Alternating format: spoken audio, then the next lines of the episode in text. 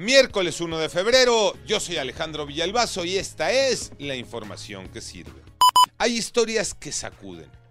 Y esta es una de ellas. En Jalisco, dos mujeres, mamá e hija, fueron al Ministerio Público a denunciar violencia familiar. El hombre al que iban a acusar la siguió y les disparó en pleno Ministerio Público. Hoy es prófugo de la justicia y es un asesino, Martín Beltrán. Una mujer acudió con las autoridades para denunciar a su pareja porque la violentaba. Acudió a la agencia del Ministerio Público acompañada por su mamá. El sujeto la siguió y ahí las asesinó a las dos. Esto sucedió en Poncitlán, Jalisco. Inicia febrero con aumentos. ¿En qué y en dónde? Iñaki Manero. Gracias Alex, hay que tomarlo muy en cuenta.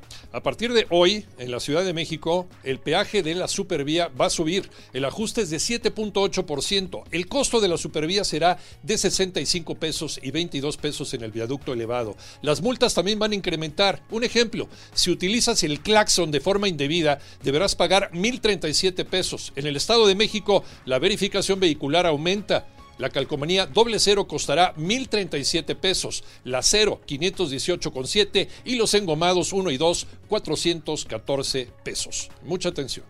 Que ahora sí se retira, Brady dice adiós a la NFL, Tocayo Cervantes. Así es, Tocayo. Tom Brady anunció su retiro definitivo de la NFL.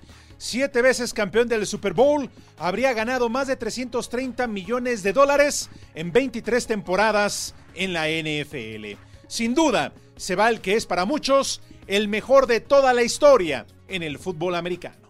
Yo soy Alejandro Villalbazo y nos escuchamos como todos los días de 6 a 10 de la mañana, 88.9 y en digital, a través de iHeartRadio. Pásenla bien, muy bien, donde quiera que estén.